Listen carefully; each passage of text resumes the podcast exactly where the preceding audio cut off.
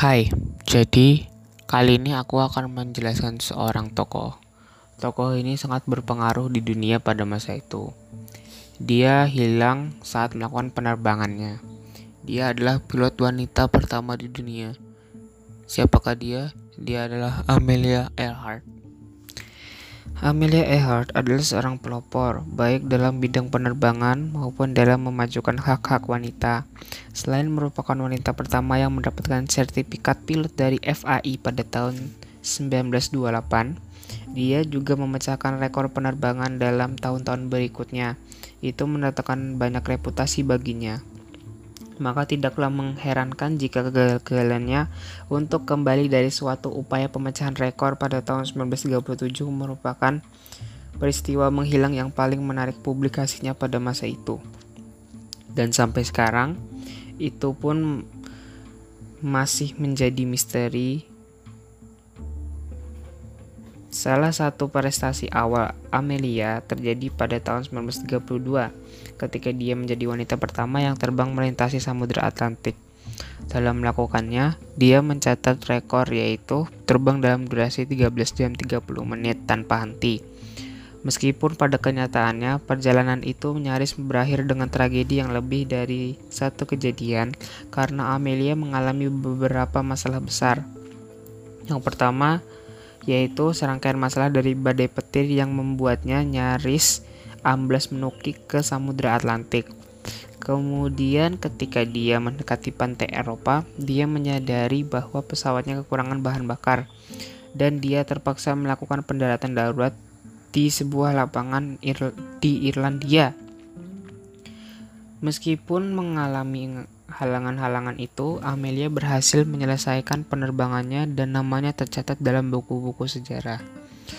Setelah menyeberangi Samudra Atlantik, Amelia memutuskan untuk maju satu langkah lagi.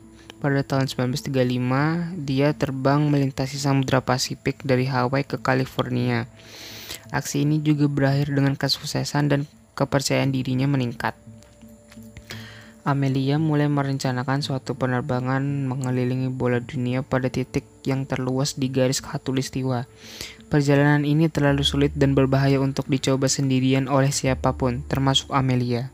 Jadi dia meminta seorang Fred Noonan untuk menemaninya sebagai navigator.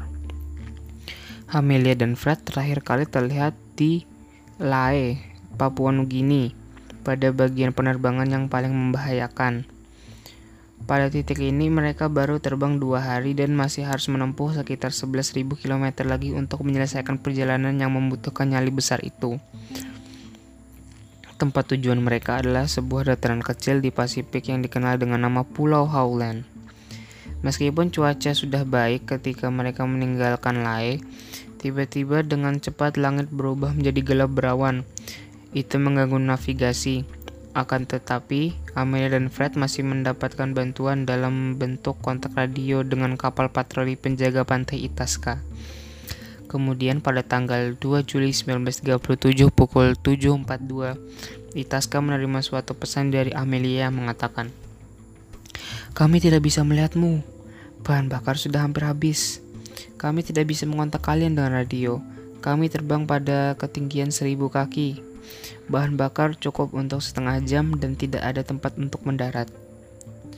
Itaska menjawab dengan membuat suatu sinyal asap yang tebal dan meminta semua kapal untuk menyalakan semua lampu yang dapat digunakan sebagai petunjuk bagi pesawat yang sedang bermasalah itu. Amelia mencoba melakukan kontak terakhir dengan kapal itu, di mana dia memberitakan perkiraan posisinya.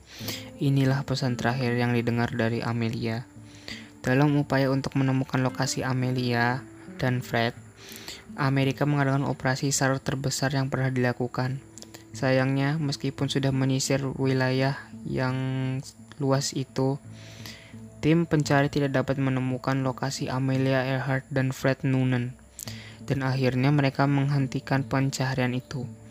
Kedua penerbang itu dilaporkan hilang, kemudian dinyatakan meninggal, dan dunia hanya dapat menduga-duga apa yang terjadi terhadap mereka. Yang membuat hal itu semakin misterius, setelah lama pencarian itu dihentikan, adanya beberapa laporan bahwa kedua penerbang itu terlihat di beberapa tempat. Dalam bukunya yang terbit pada tahun 1987, Eyewitness, The Amelia Earhart Incident, pencipta Thomas E. Devine, mantan anggota pasukan angkatan darat Amerika mengklaim bahwa kedua penerbang itu terlihat dalam keadaan masih hidup dan baik-baik saja di Pulau Saipan, yaitu pulau yang diduduki Jepang saat Perang Dunia Kedua. Setelah diterbitkan buku itu, beberapa anggota pasukan angkatan darat juga ikut buka suara untuk mendukung cerita itu, sehingga kepercayaan terhadap laporan itu meningkat. Akan tetapi, ketika Saipan diserang oleh Amerika pada tahun 1944, tidak ditemukannya jejak seorang pilot wanita dan navigatornya itu. Yang diketahui dengan pasti adalah bahwa Amelia Earhart dan Fred Noonan menghilang di suatu tempat di atas Samudra Pasifik pada tanggal 2 Juli 1937. Tidak ada yang tahu pasti mengapa dua penerbang kawakan seperti mereka bisa hilang dalam kondisi seperti itu, atau mengapa radio mereka gagal berfungsi sebagaimana mestinya pada saat yang menentukan. Jika tidak ditemukannya adanya bukti yang lebih jauh lagi, maka pertanyaan-pertanyaan itu tetap tidak terjawab, dan orang-orang akan terus berspekulasi atas apa yang sebenarnya terjadi terhadap dua penerbang yang pemberani itu. Terima kasih sudah mendengar podcast saya. Semoga podcast saya bermanfaat untuk di kemudian hari. Thank you.